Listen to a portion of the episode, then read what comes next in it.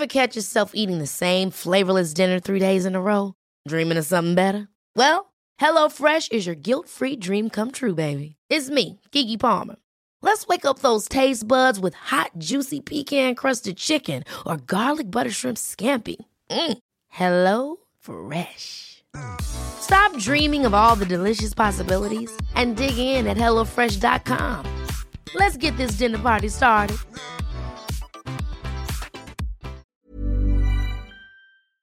Hormoner är en naturlig och livsnödvändig del av kroppen. Ändå finns det en stor okunskap kring hormoner och vi märker att många inte känner till hur menscykeln eller olika preventivmetoder fungerar. Den här okunskapen kan skapa en rädsla för hormonbehandlingar eller hormonella preventivmetoder och också göra det svårt att veta om och när man ska söka vård för mensrelaterade besvär. Hormoner diskuteras ofta i media, men ibland saknas en vetenskaplig grund för informationen och osanningar och myter sprids och får fäste. Vi på Babys podcast tror att kunskap kring kroppen och dess funktioner bidrar till en stärkt självbild och ett ökat välmående hos kvinnor. Det är ju just därför vi gör den här podden. Kunskap är makt helt enkelt. Därför vill vi tipsa om en hemsida där du kan få den vetenskapligt grundade fakta du behöver och förtjänar. Hormonguiden.se är ett initiativ av Gedeon Richter och är en hemsida framtagen i syfte att öka kvinnors kunskap om hormoner. Som barnmorska och gynekolog gillar vi verkligen den tydliga informationen med bra bilder, strukturerad genomgång av menscykel och preventivmedel. Gör dig själv en tjänst och skaffa dig mer kunskap om din kropp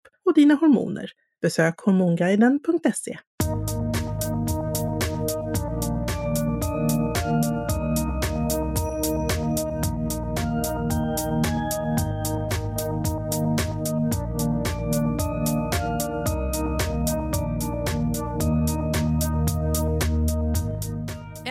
Ännu en viktig Babys podcast då, med mig Karina barnmorska. Och med mig Karin förlossningsläkare.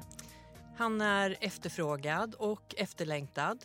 Han är barnläkare och forskare.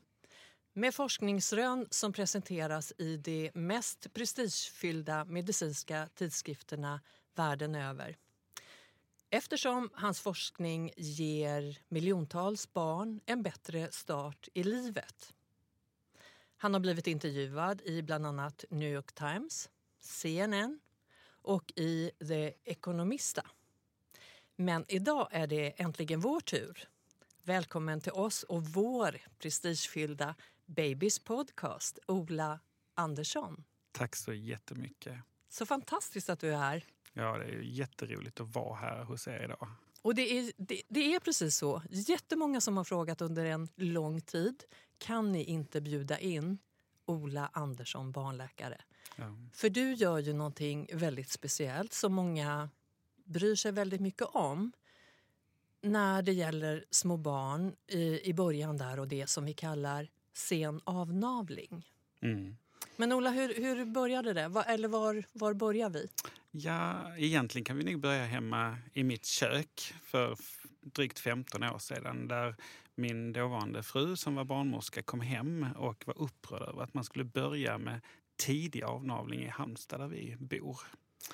Och jag frågade, så jag var ju barnläkare, eh, vadå sen av, eller tidig avnavling, vad är det? Och så berättade hon. Och då var det ju för att man hade infört en ny övervakningsmetod för eh, fostret. Där man då rekommenderade att man skulle klämma av navelsträngen direkt. Och jag hade aldrig hört talas om avnavling så jag frågade ju och tyckte det var jättekonstigt att man skulle göra det. Det lät ju onaturligt. Och då frågade jag mina förlossningsläkare om det och då så sa de att ja, men vi måste ha ett sånt här syra-basprov för att veta hur barnet mår. Och sen gick det några år och sen kom jag över en studie där... det- Va, vilket år pratar vi om? jag tror detta är 2002, 2003 kanske. Mm. Någonting sånt. Sen 2006 kom det ut en studie som visade att då barn som var sent avnavlade i Argentina i tre minuter fick bättre blodvärde. Och då kom jag ihåg att jag som ST-läkare i pediatrik på 90-talet hade hela tiden fått veta att vi skulle inte ge mjölk till barn mellan 6 och 12 månaders ålder för att då fick de järnbrist. Så att det kom ut sådana rekommendationer och i slutet av 90-talet i Sverige. För man hade sett 92, tror jag det var, att 25 procent av alla svenska ettåringar hade järnbrist. Och så skulle man bota detta kan man säga genom att ge järnberikad kost mellan 6 och 12 månaders ålder. Och det här hade jag ju med mig. Och sen så ungefär samtidigt så var det en läkare på min klinik som berättade att järn inte bara hade för betydelse för, hjär, eh, för blodets utveckling utan också för hjärnan. Och då satte detta igång en idé om att så här kan det inte vara. Och då skrev jag till eh, de som höll i den här metoden som skulle vara fostervakning och sa att Nej, men ni kan nog inte fortsätta med detta längre för nu behövs det här blodet till barnet. Och jag skrev en liten, liten insändare i Läkartidningen också. Men eh, den här personen som, som hade skrivit om instruktionerna, han, han tyckte att jag var nog bara en liten doktor från Halmstad som inte gick, behövdes lyssnas på. Och då bestämde jag mig för att göra en studie för att försöka ta reda på hur det var med svenska barn. Men du, du, du beskriver den här syrabasen då, är det ja. det vi kallar för pH?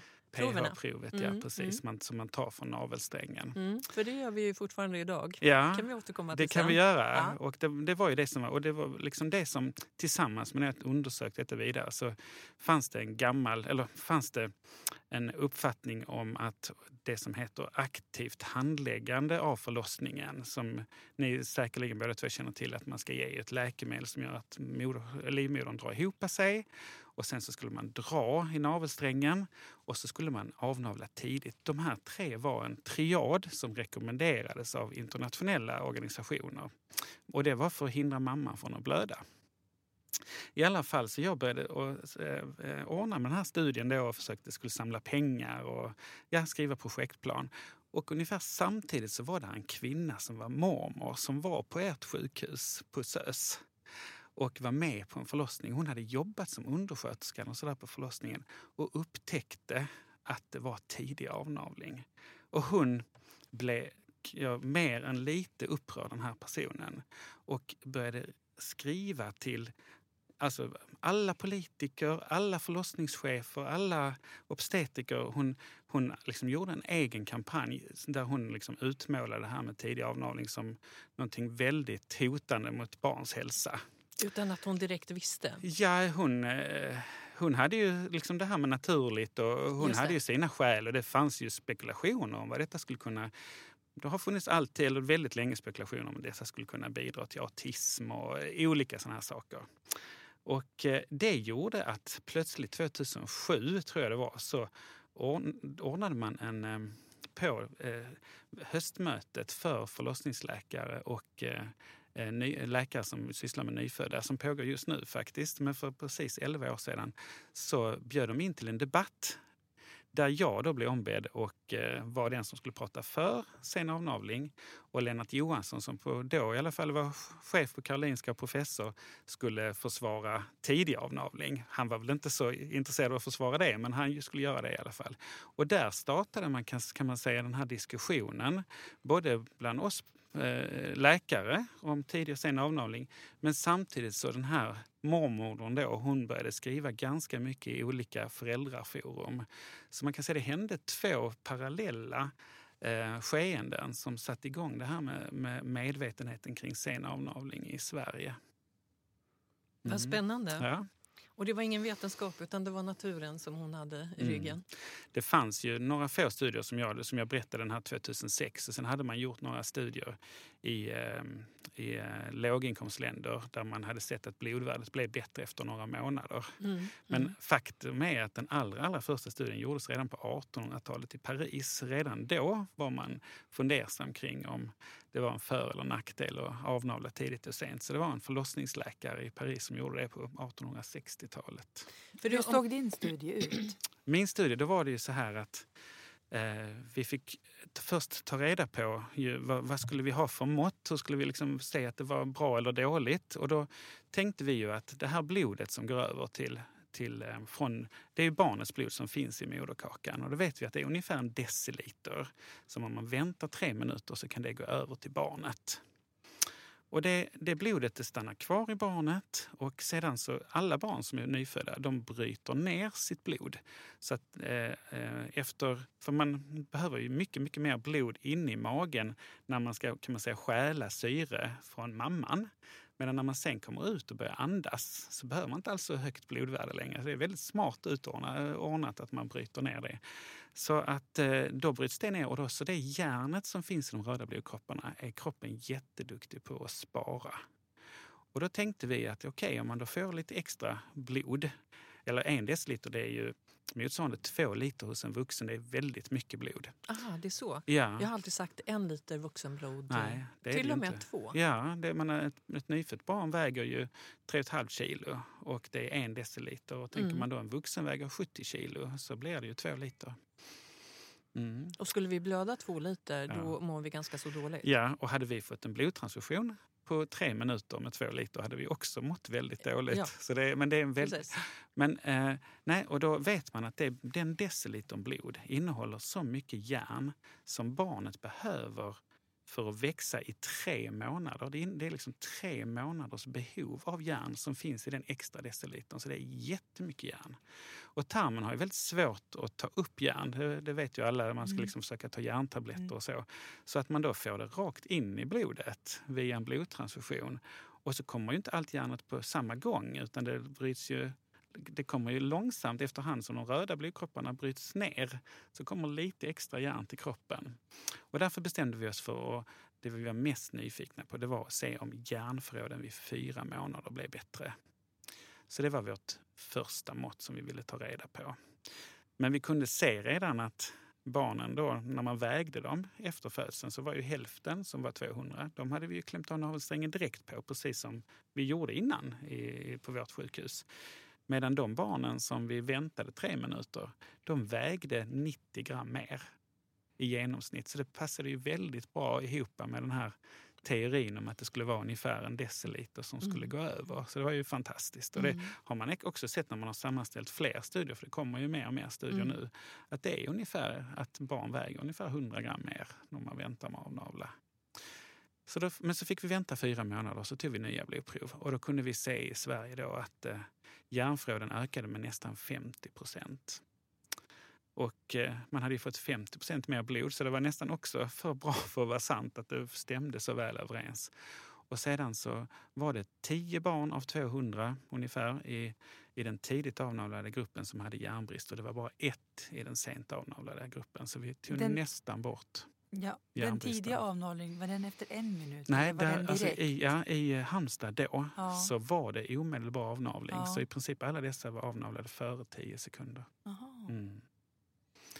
Och sen ville vi ju se, då hade jag ju förhoppningen eller tänkte mig att eftersom det nu var så mycket järnbrist i, i Sverige eh, på 90-talet, alltså att 25 procent av alla barn hade järnbrist för, redan vid, fortfarande vid ett års ålder, så ville jag ju att vi skulle titta efter ett år också och se om det fortfarande fanns någon effekt då. Mm. Men det var det inte alls. Utan nu, även de tidigt avnavlade, alltså barn hade bara, jag tror det var 2% som hade järnbrist. Så den här kostomläggningen som man hade gjort, att man rekommenderade järnberikad kost och att man eh, inte drack mjölk eller åt yoghurt sånt under först andra halvåret, det hade ju hjälpt. Så man kan säga att våra barn i studien, de tidigt avnavlade, de har nog en järnbrist någonstans mellan tre och kanske sju, åtta månaders ålder tills de börjar äta mer järnberikad kost. Mhm. Och, men ja, vad spännande. Ja, Men du, om man backar, backar jättelångt. ja hur, hur gjorde man förr i tiden, tänker jag? Mm. Alltså i ja. begynnelsen. Nej, jag fick ju... Och, och vad, alltså naturen där Mm. har ju tänkt till ja. i mycket och nästan, nästan allt. Ja. Nej, men jag... Eh, när den här kvinnan, eh, eh, var, den mormorn var så upprörd så, så började journalister och försöka ta reda på om det fanns någon som kunde någonting om detta. Och då hittade de min insändare i Läkartidningen och hörde av sig till mig. Jag pratade väldigt mycket med journalister under sommaren 2007. Och då tänkte jag, jag måste ju ta reda på detta. Så då ringde jag först till en veterinär. Och då sa han, ja men det går inte att svara på, det är jätteolika med olika djur. För då var det till exempel så att kor och får, de har, de har liksom som en typ förtunning i sin navelsträng. Så när kalven och lammet kommer ut så går, avna, alltså, så går navelsträngen sönder. Mm.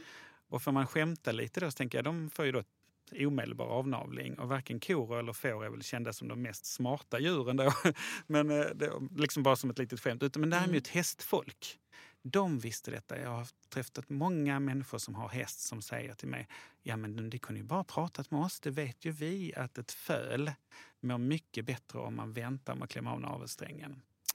Så då var jag tvungen att tänka, här då får jag väl ringa till någon som har eh, apor då. Så tänkte jag, oh, det ska jag, nu får jag världens chans att ringa till Skansen och få prata med Jonas på Mhm. Skansen. Mm. Och då så ringde jag dit, då var han ju, hade han ju semester, men så fick jag prata med någon apskötare där. Så sa han att ja, alltså dels så hade de ju inte människoapor. För det visade sig att jag trodde ju babianer var människoapor, men det var de inte. Men i alla fall så vi vet ju inte hur, vad, vad som händer med avnavlingen hos babianerna. Men vadå då?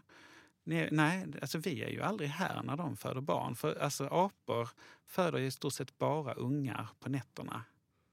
Och därför hade han aldrig varit med om det. Men då fick vi tipset eh, någonstans ifrån att det var en, en kvinna som var schimpansskötare på Furuvikens, eh, tror jag det heter, Furuvik. Furuvik i Ja. eh, Gävle.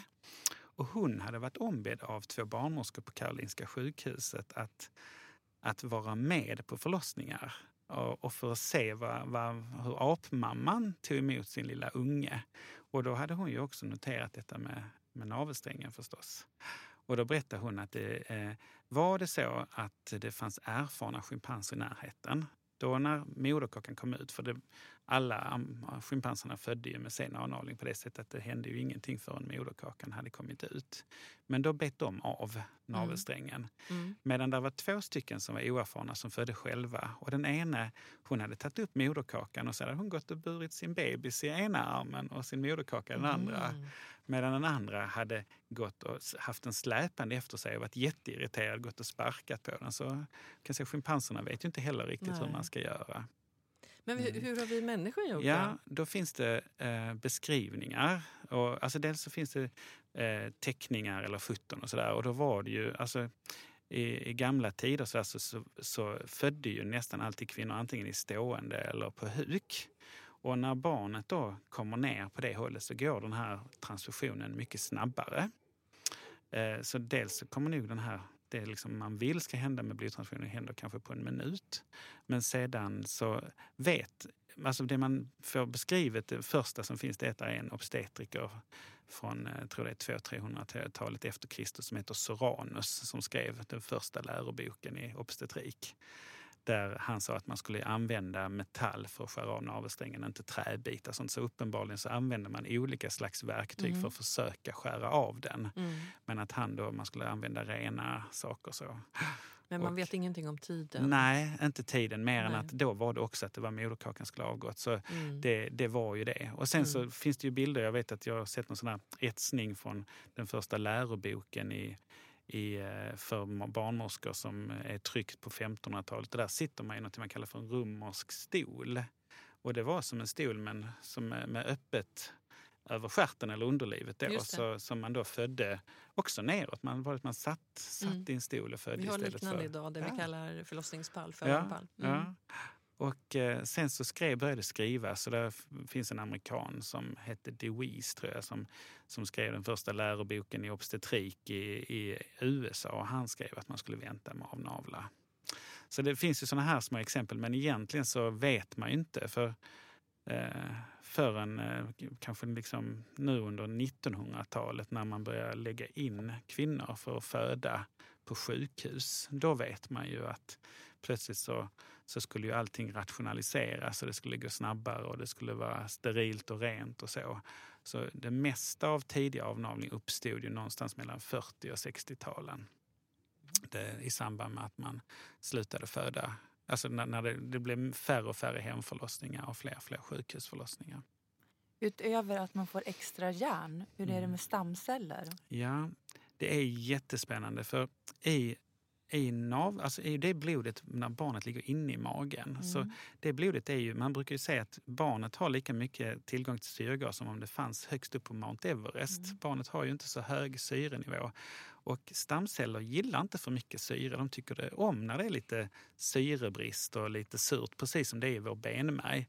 Så man har sett att precis när barnet föds så finns det lika mycket stamceller i barnets blod som det finns i vår benmärg. Så det är väldigt rikt på stamceller. Men bara efter några timmar så är de försvunna För då när barnet då, syresättning eh, blir bättre och så, så kryper de undan och gömmer sig och det vet vi inte riktigt var. Och vi försökte att mäta stamceller men dels var jag ju på ett litet sjukhus, eller litet och litet, men i Halmstad då där den som kunde analysera stamceller jobbade ju bara mellan 8 och 5 och så vi lyckades inte riktigt få med det. Och sen är ju bekymret är att visa vad det skulle ha för nytta. Mm. För, för För det är det man undrar. Mm. Dels undrar man vad har det för långsiktig Mm. nytta Mm. att ha gjort en sen avnavling. Ja. Att man har ett bättre järnvärde när man är sex månader. Mm. Har det någon betydelse när man är 35? Teoretiskt sett då Mm. så, så är det så här att eh, det man har sett att järn behöver, förutom att göra blod, så är det att det behövs för att, när hjärnan ska bildas. Mm. Och då är det, dels så pratar man mycket om hippocampus som har med vårt minne att göra. Och sedan är det de, de så kallade dopaminerga banorna. Och de dopaminerga banorna har eh, dels med motoriken, hur vi styr vår motorik. Det är därför till exempel Parkinson-patienter får bekymmer med sin motorik och de har bekymmer med sina dopaminerga banor. Eh, eh, men sen har det också mycket med eh, att känna sig belönad och, och känslor av tillfredsställelse. Alltså dopamin har mycket, mycket den typen av eh, funktion. Och därför har man ju sett kopplingar mellan de dopaminerga banorna och både faktiskt utvecklingen av ADHD och fetma. Eh, och sedan så det sista är myeliniseringen. Och myelin, det är det fettet som, som sitter som en slags isolering runt alla våra nerver på samma sätt som plast finns runt om våra elektriska ledningar. Och de här tre sakerna behöver järn för att utvecklas. Och det har man kunnat se i många djurförsök nu att har, har djuret då, eller djurbarnet järnbrist så får man de här effekterna. Men det är ju väldigt svårt att visa hos barn. För oftast de barn som har järnbrist mest är ju i länder där det också är ehm, andra näringsbrister som kommer och etc. Men vi vill ju ändå undersöka detta i Sverige så vi eh, lyckades ju att få eh, finansiering via ja, bland annat Lilla Barnets fond som jag fick pengar av idag också till att eh, låta en psykolog träffa de här Ja, det blev inte 400 barn, men 270 barn nästan, som hon gjorde psykologtest för när de var fyra års ålder. Och då kollade man en massa olika eh, talanger, och egenskaper och förmågor. Och eh, sedan så testade vi deras motorik och sen bad vi föräldrarna att fylla i eh, frågeformulär om hur de skattade deras barns. Och det vi hade förväntat oss det var att barnets finmotorik skulle vara påverkad just genom den här myeliniseringen och möjligtvis de dopaminerga banorna. Och det var precis vad vi kunde visa på tre olika test. Dels föräldrarnas skattning, dels i psykologens eh, eh, frågebatteri och dels i att barnet skulle rita längs med, med en penna längs med som en väg och att man skulle hålla strecket innanför, eh, innanför den här vägen. På alla de tre olika sätten så kunde vi visa att eh, de tidigt avnavlade barnen hade en sämre finmotorik än vad de sent avnavlade hade. Och sedan såg vi Otroligt spännande. Ja, det Mm. var det. Och detta var, alltså detta var ju friska, fullgångna barn. De var inte födda med kejsarsnitt, ingenting. De hade en IQ, det ska ju vara 100, men de här barnen hade en IQ på 110 och hade ändå en sån avvikelse i sin finmotorik när de var em, eh, fyra år, om de var tidigt avnavlade. Så det har alltså satt sina spår i hjärnan. Och Dessutom så hade de här, nu, nu, nu spekulerar jag lite, men de hade också ett mer omoget grepp när de höll sin penna. Och sånt vet man att har man, har man lite försämrad finmotorik eller har ett sämre penngrepp så kan man få lite svårare, svårare att prestera i skolan och att det i sin tur kan ha betydelse. Så det, det kan i alla fall ha en liten inverkan. Och det finns andra saker som är mycket, mycket viktigare. Alltså jag menar, dels vad man har för gener och dels vad man får för stimulans från sina föräldrar och lärare och sin omgivning. Det finns massor med andra saker som är viktiga för barnets utveckling. Men det jag försökte tänka så det var ju att vi har ju 120 000 barn som föds i varje år i Sverige. Och det är klart att detta med tidig sen avnavling gäller alla. Så även om det bara är en liten, liten förändring så ser man till samhället i stort så blir det ju ändå, kan det ändå ha en betydelse. Den, de här Mm. barnen, hur gamla var de? Fyra år. Fyra år.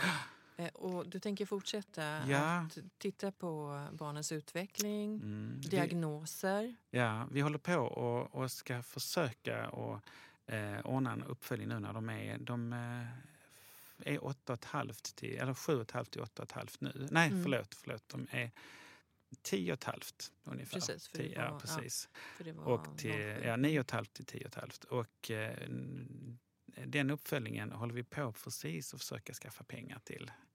Saker och ting kostar ju det är Mm. liksom att ta in människor för nya uppföljningar och sånt där. Mm. Men, men det gör vi. Men jag är, om jag ska vara ärlig, ärlig så, så är jag lite rädd för att vi inte kommer att se någonting nu för det är så få barn förhållandevis. Att bara ha 200 barn i varje grupp Mm och efter tio år så är det ju så många andra saker som har betydelse för barnets utveckling. Så då tror jag det blir ännu svårare att, att se någon skillnad. Och det är ju bra på ett sätt.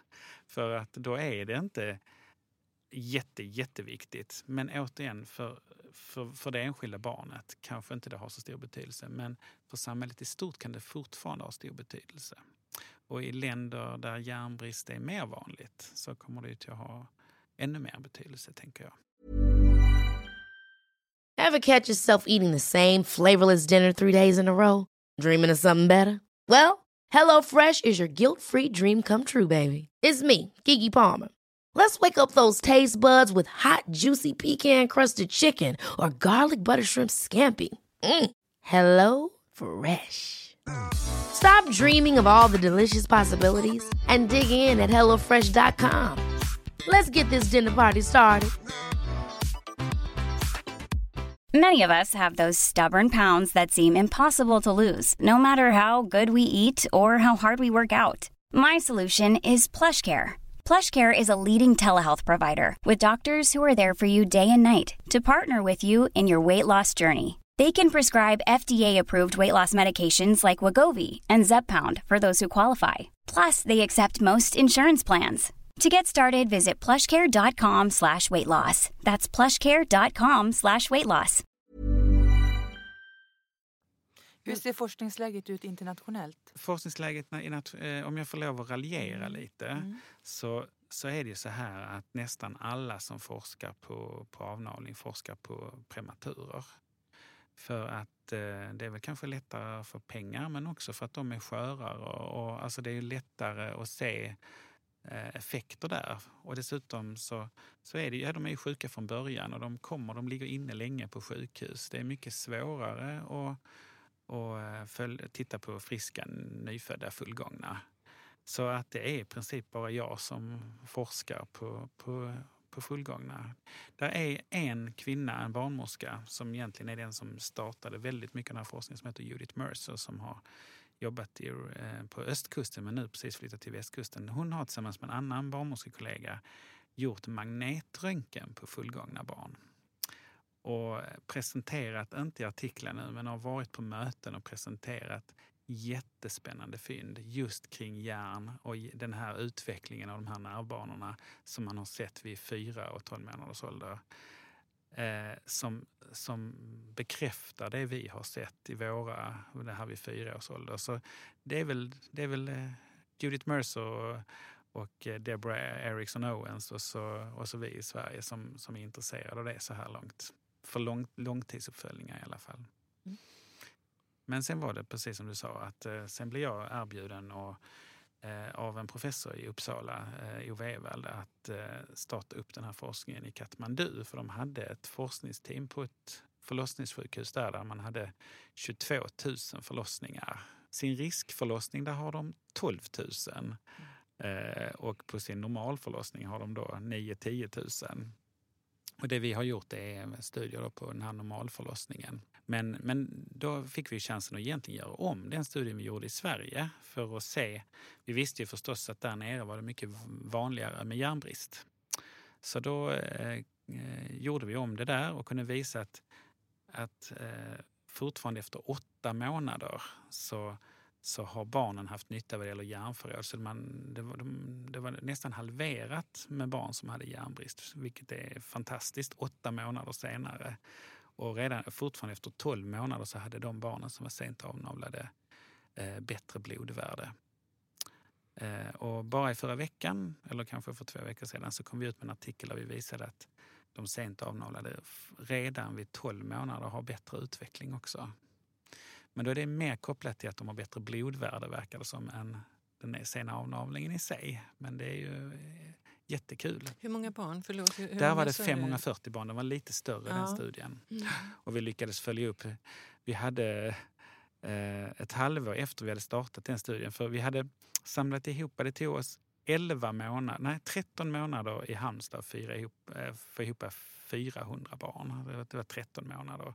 Och där i Nepal så fick vi ihop 540 barn på sex veckor. Mm. det sa bara tjopp. Och, eh, eh, men i alla fall, när de var sex månader gamla så skedde den här eh, förskräckligt och eh, jättejobbiga jordbävningen som bland annat då förstörde halva det sjukhuset som vi hade vår forskning på. Den förlossningsavdelningen finns inte kvar längre, Oj. där, där alla de här barnen föddes.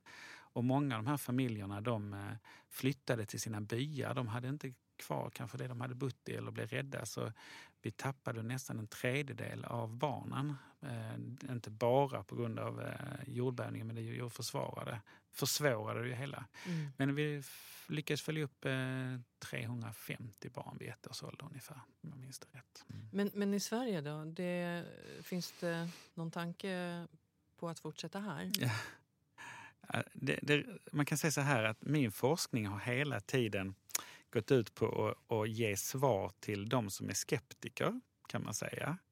Och eh, den stora skepticismen nu är en oro över att sent avnavling och den här blodtransfusionen då skulle göra att man skulle få större risk för gulsot. Mm, Just det. Mm. Och i den här... Fast den har nästan alla gett upp. Ja, Så gott som. det, en, ja, Ja, vad alla. glad jag blev om det är så. Ja, men i alla fall där, där eh, jag är Ja. så, så tycker jag inte Ja. att jag möter så många. För Nej. det var för något år sedan. Så var det, då trodde alla att eh, barnen fick mer gulsot Mm. på grund av ett ökat blodvärde. Precis. Mm. Och, eh, Och eh, den slår du död på. Den, eh, det Ja, det jag håller på och försöker göra det, Mm. men de är envisa. Eh, nej, men då är det så här att eh, efter att vi visade det här med förbättrad utveckling vid fyra års ålder i Sverige så bestämde sig de som har varit mest konservativa internationellt har varit amerikanerna, eller i alla fall av de länderna som jag kan läsa i rekommendationerna. Eller Australien är ju nästan lika konservativa. England var ju snabbare, de ändrade sina rekommendationer 2014. Men amerikanerna de har hållit emot. Men eh, för ett och ett halvt år sedan så, så, så ändrade de sina rekommendationer till sen avnavling. Men då säger de ju 30 till 60 sekunder eller längre. Mm. Men att de fick det att ändra sig, det är när i den artikeln så skriver de efter att en single site, alltså ett enställesstudie i Sverige har visat bättre utveckling så väljer vi nu att eh, ändra på våra rekommendationer. Men de skriver också detta, men man ska tänka på att man måste ha eh, möjlighet att undersöka bilirubin för det finns en ökad förekomst för, av eh, gulsot. Så det, det hänger kvar i all vetenskaplig litteratur. Så då var det en eh, kollega till mig som höll i en studie, alltså det, som man kan säga förhoppningsvis en blivande doktorand, då, Andreas Winkler, som eh, tillsammans med barnmorskorna i Halmstad och Varberg eh, samlade ihop nu eh, 900 förlossningar där barnmorskan fick eh, avnavla när hon själv ville, eller hur man nu ska Mhm. säga. Mm. Eh, och det gjorde de i medeltal nu vid sex minuter. Det var betydligt längre än vad vi har för rekommendationer i Sverige som är två till tre minuter. Eh, och då tittade vi på dels gulsot och dels så tittade vi på eh, hur mycket mamman blödde efteråt. Och det har vi inte publicerat men eh, där kommer vi nog att kunna vara ganska övertygade om att det inte där är någon eh, eh, ökad risk för gulsot. Och jag är jätteglad för. Och sen kommer vi visa det även då nere i Nepal med alla de barnen vi har undersökt där, att inte där heller är det. Så det kommer till, jag kommer till kunna bidra då med en tredje studie, för i Halland såg vi inte heller någon skillnad. Det var ju precis samma. Vi till och med så av de tre barnen som behövde ljusbehandling så var två tidigt avnavlade. Mm. Så att eh, jag känner Det är mig... helt andra faktorer som... Ja, Ja. det är det. Och det kanske är lättare, om man nu då skulle få gulsot så kanske det är enklare att behandla i ett tidigt stadium än en anemi, en järnbrist, Ja. blodbrist. Ja, det är det ju förstås. Ja. Okej, men nu tänker jag på så här rent konkret. Mm. Eh, ibland, eftersom man är i en operation, Mm. så kan man ju ibland vilja, då vilja skynda på den här Ja. transfusionen. Ja. Eh, går det? Alltså du vet när man mjölkar navelsträngen. Ja, ja. Ja, men då måste jag först bara säga, för att jag var ju också jättenyfiken på, på det här med kejsarsnitt. Och våra förlossningsläkare blev väldigt positiva till sen avnavling i Halmstad så de bestämde sig för att vänta 30 sekunder. Men Mm. de tyckte de kunde inte vänta längre än så. Så sa vi, ja men då får vi väl samla ihop ett antal barn och följa dem som är eh, födda då med... Och då ville vi ju ta de barnen som föddes utan förlossningsarbete, det vi kallar för elektiva Mm. eh, kejsarsnitt. Och då gjorde, följde vi upp dem i ett år precis likadant som vi har gjort med dem tidigt och de sent avnavlade. Och då hade jag absolut tänkt att det här kommer att bli som att vara tidigt avnavlad om man bara klämmer av navelsträngen efter 30 sekunder. Men se, där hade jag helt fel. Det visade sig att de barnen som, man, som föddes med kejsarsnitt och där man klämde av efter 30 sekunder hade lika hade samma fina blodvärde vid, vid två dagar, hade lika fina järnförråd vid fyra månader som de sent avnavlade. Så att det var, verkade som om att den här blodtransfusionen gick snabbare. Mm. Och jag har tänkt kejsarsnitt av någon Ja. anledning. Men jag har tänkt jättemycket på detta. De här barnen de ligger ju helt ostressade. Mm.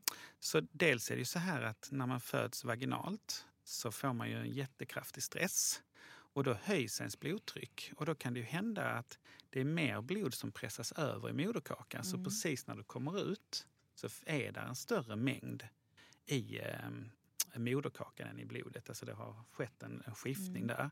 Och sedan eftersom barnet är så stressat så har det högt blodtryck. Och då är det lite jobbigare för blodet från moderkakan att ta sig till barnet. Och vi ser det ju så vackert egentligen. De är blåa och de är slappa. Mm. Och när de sen börjar andas så blir de rosiga och röda. Och var kommer det blodet ifrån? Eller hur? Ja.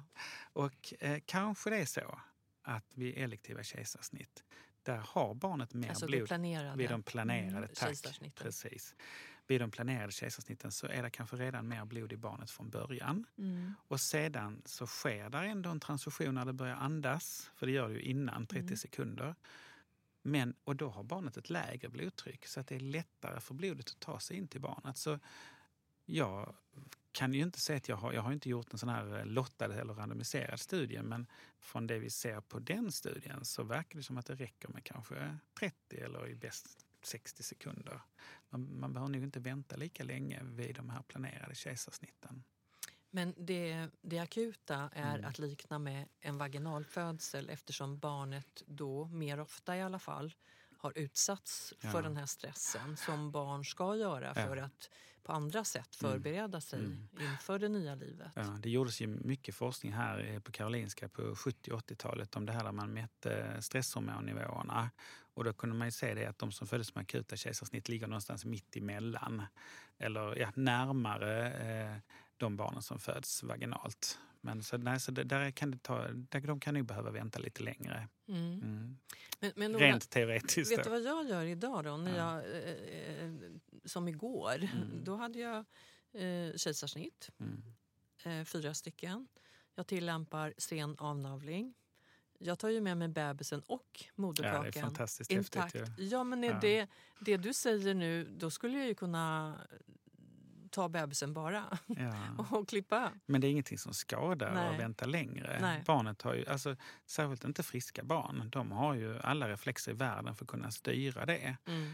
Hur mycket blod de behöver, tänker jag. Det är liksom säkerligen väl uträknat hur deras reflexer och blodkärl ska öppna sig. Och det, det är väl egentligen mitt svar till dig, Karin, kring det här med att, som du säger, mjölka, Mm. att dra längs Mm. med att eh, det är ju jättemycket forskning på detta idag, Mm. särskilt hos prematurer. Mm. Och eh, den, den som kanske är duktigast på detta det är en forskare i eh, San Diego.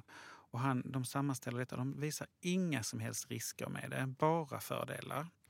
Att, mjölka. Att, mjölka, att det Mm. går vi- lika bra Ja, som att okej. avnavla sent. Mm, mm. Men fortfarande i min värld Mm. alltså, så är det ju att det är också en att vi, att vi tvunget måste lägga oss i någonting som egentligen ska fungera Mm. som sig självt. Och, och jag tänker så här att, att vi har pratat jättemycket om att det är då mm, eh, livmoderns sammandragningar som trycker in blodet i Mm. barnet. Och vi tänker oss även att det här att om man håller barnet nedanför Mm. så att det är under Just eh, det, moderkakan det eller under livmodern. Ja, så går transfusionen snabbare. Det Den gör inte så. större men den går fortare. Mm, mm. Men jag är ändå mer och mer övertygad om att barnet också styr detta genom det här med sitt blodtryck och sina blodkärl. Så att när barnet börjar andas så öppnar det upp sina blodkärl i muskler och hud. För vi ser det så tydligt. Barnet är slappt för att det inte är så mycket blod i musklerna. Det är ju blått eller blekt precis när det kommer ut för att det inte är så mycket blod i, i huden. Och det här kallar vi för dykreflexen, den känner vi alla till. Mm. Och sedan så plötsligt så börjar det andas och så händer den här fantastiska saken som vi ju får vara med om. Eh, och så jag börjar, börjar tänka på det som att kanske det ändå är mer så att blod, barnet bjuder in blodet. Alltså öppnar upp sina blodkärl och säger välkommen. Och när vi mjölkar så forcerar vi in det där det inte riktigt, fort, där det inte riktigt får plats i nu. Mm. Så som, är ju för att som en man- kompromiss Ja, man kan ju ha en kirurgisk blödning man Ja, måste respektera. Det är det. Absolut. Och i en sån kompromiss så tror jag säkerligen att det är bättre att mjölka för vi har inte sett några nackdelar. Mm, okej. Det har vi inte gjort. Men det finns ju den här... eh, Det, fin, eh, det finns ett gäng barnmorskor i England som är väldigt aktiva i att driva senavnavling. Och de har ju etablerat det som heter hashtag wait for white. Att man ska vänta tills navelsträngen är, blir vit. Och ni som jobbar med förlossning hela tiden, ni tycker det är så otroligt självklart. Men inte ens jag som är neonatolog, alltså jag fick se bilder för kanske fem sex år sedan. Jag hade ju forskat på sen avnavling i flera år. Och så kom det, var det någon kvinna som hade tagit foto i 15 minuter, tror jag, en gång i minuten, och Mm, sånt där på mm. navelsträngen. Från den här tjocka, Ja. blåa, är sån skillnad. kraftfulla navelsträngen till den blir en liten, sladdrig, Ja, vit. vit. sak. Och, och det, när man ser det då förstår man ju när det är Mm. dags att avnavla. Och det är väl, hade, hade vi bara, det, är- det är förstås att det är det vi skulle sikta på. Men Mm. det är så svårt att, att, att göra studier. Alltså när man ska studera sånt där så är det jättesvårt att säga ja vi ska vänta tills navelsträngen är vit. Jaha, vad betyder det? Alltså, Mm. vi behöver de här sekunderna och Mm. trå- liksom lite mer onaturliga måtten som, som ju sen då barnmorskorna uppenbarligen tycker det kan vi strunta i så, och, och göra som vi tror på istället. Som, som vi gör händer i Sverige idag. Mm. Vi har ju fått ganska mycket frågor. Kan vi inte ta dem? Ta fråga Ja, ska vi se här, måste jag läsa på här. När navelsträngen tömmer sig eh, efter en tid, blir slapp och vit och tunn, beror det på att blodet, det här är alltså fråga nu från, från våra lyssnare, beror det på att blodet går till barnet eller kan det vara så att det backar tillbaks till moderkakan? Ja, alltså det finns ju en oro för det här att det skulle kunna backa tillbaka och man har väl kunnat sett det. Men det verkar vara mest hos sjuka barn då. För annars är det ju som sagt att, att eh, navelsträngen blir tom är egentligen det här att barnet stänger av sitt blodflöde till moderkakan. Så det inte kommer något nytt blod dit. Och sen efterhand så kommer ju då blodet att, komma över till barnet. Så att jag skulle säga att hos ett friskt skrikande barn så är den risken nog obefintlig. Medan däremot möjligtvis hos barn som är sjuka och som inte kan stänga sina egna blodkärl. Mm. Okej. Eh, den ultimata tiden för sen avnavling, är det skillnad mellan 3 minuter och 45 minuter? Eh, tänker att när moderkakan har lossnat från livmodern så eh, kommer, kommer det inte till, tillföras något nytt till barnet. Utan då, då är det blodet som finns i moderkakan eh, får liksom inte tillförsel av mer näring eller mer syre eller något sånt där. Så att jag tänker att efter att moderkakan har lossnat så så tror jag inte man, man vinner någonting. Och eh, där var det spännande. I vår halländska studie så tog det 11 minuter i genomsnitt. Och i Nepal tog det 6 minuter i genomsnitt. Så någonstans där skulle jag säga. Nej, så egentligen wait for white. Jag Wait tycker det är en white. fin, Det är fin eh, Mm. och att moderkakan avgår. Tidig avnavling, konsekvenser för barnet? Mm. Det har vi. Ja, Fått lite höra. kort. Ja, jag kan ändå, Men så alltså, det blir lite sammanfattning. Ja, dels så får ju, om man inte gör tidig avnavling så kommer du få lite lägre blodvärde när det är nyfött. Det kommer till att få ha större risk att ha järnbrist när det är då mellan kanske tre och åtta månaders ålder. Och sedan så verkar det då som att det även kan vara lite ökad risk för påverkan av, i varje fall då i Sverige, på det här med finmotorik vid fyra års ålder. Och sen som sagt så hoppas vi kunna göra en uppföljning längre upp. Men där var det som jag sa innan att det som, vad det gäller utvecklingen av barn när det är längre fram så kommer det vara så många andra faktorer som har betydelse. Så att där försvinner den eh, effekten i allt annat som är, man kan göra för att hjälpa sitt barn att mm. utvecklas på ett bra sätt. Navelsträngsprover, det är det många som undrar över. Mm. För vem eh, är det bra? Ja, det var ju en eh, spännande eh, debatt. Det var, det var ju ett gäng läkare och barnmorskor som, som hade ett debattinlägg mot de här proverna och det ett annat gäng som var för. Så det känns som att Sverige är lite delat här i, eh, i varför man eh, ska göra det. Och eh, eh som jag behöver sällan den informationen som neonatolog. Det kan hända, och det kan jag förstå, att man behöver det provet för att för liksom veta hur, hur, gick, hur gjorde vi rätt? Bestämde vi oss för att var det klokt av oss att göra ett akut mm. kejsarsnitt här till exempel? Mm. För det kan jag också säga, oj vad bra, det här provet var inte alls bra. Vilken tur att man bestämde sig för att göra mm. det här akuta kejsarsnittet. Att man får det som en slags kvitto på att man tänkte rätt. Men, men för barnets skull så är det sällan någon nytta och inte heller för mamman. Utan detta provet det tar man ju minst lika mycket för att vi ska utvecklas och förbättra vår förlossningsvård. Och sen om det är tillräckligt bra skäl, det är svårt att få mig att avgöra. När man då har stuckit och tagit det här provet, mm. Eh, stör det pulsationer? Ja, det verkar inte så. Nej. Det, I de här eh, Eh, Vi tar provet, ja. drar ut sprutan, ja. håller för och så fortsätter det. Ja. Och, och där är det ju den här allmänna missuppfattningen att vi pratar hela tiden om pulsationerna. Exakt. Mm. Tänkte ta upp det, men kör du. Okay. Nej, men alltså det som pulserar är ju de två artärerna som man säger. Och artärerna det är i det blodet som går från barnet. Medan det här blodet som vi vill ha in i barnet går i venen och venen har ju inga pulsationer. Så egentligen är det ju så här att eh, när man väntar tills bara pulsationerna har avstannat så, så tänker man egentligen lite fel. För det betyder bara man att inte det, man tänker tvärtom. Ja, precis. Men antagligen är det så när det inte kommer in något blod i moderkakan då då har det redan runnit ut också det som fanns där. Och jag tänker även om, man skulle, om det skulle vara pulsationer mm. åt det hållet mm. så har du ju ganska tjockt lager runt omkring mm. eh, som skyddar de här blodkärlen. Ja. Eh, och det är svårt att ibland känna en vanlig puls på sig själv och då mm. skulle du då mäkta med att känna de här positionerna. Det blir, ja, det blir eh, mm. svårt. Kanske det, ja. Och sen är det ju så här att man, när, man, när man tittar på efter barnet är fött, om man har tittat på navelsträngen så, så drar de här artärerna ihop sig på ett ställe lite och ibland på ett ställe. Alltså, de börjar dra ihop sig men de öppnar och stänger sig under flera minuter. Så det kanske också är så här att man kan känna pulsationer ibland och ibland inte beroende lite på om de och sen är det inuti barnet. Barnet har, har såna här ehm, eh, att de drar ihop sina blodkärl precis ned, innanför magen också, innanför eh, navelsträngen, eh, fäste. Så att det är inte bara i blodnavelsträngen. Nej, så det går bra, verkar det som, att ta de där blodproverna.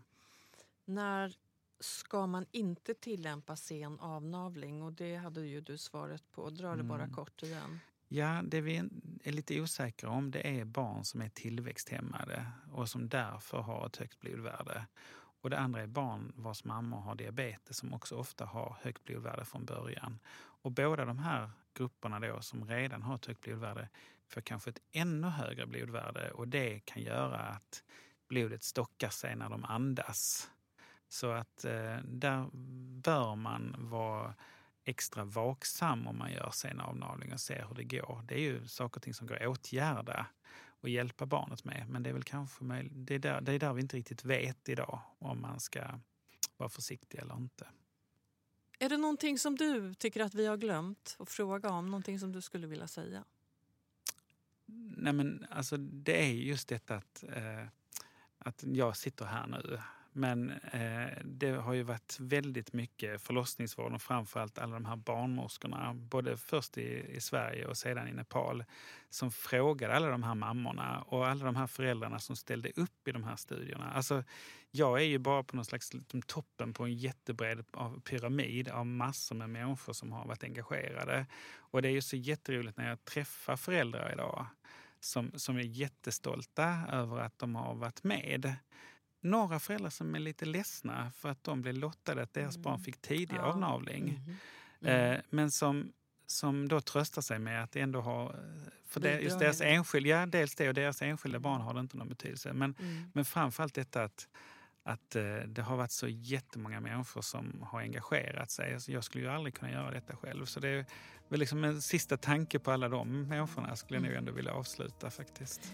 Och sen det här som du gör skillnad för så otroligt många barn idag. Att vi har ändrat våra rutiner. Mm. Eh, och återigen, då vet vi inte om tio minuter kanske är bättre än tre. Men att vi väntar för att eh, vi tror ändå mm. att forskningen kanske visar någonting framtida. Mm. Så lycka till med den.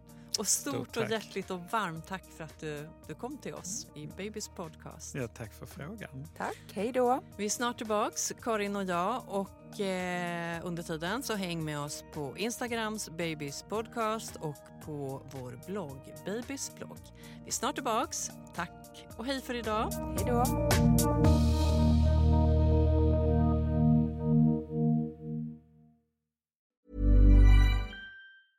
Ever catch yourself eating the same flavorless dinner three days in a row?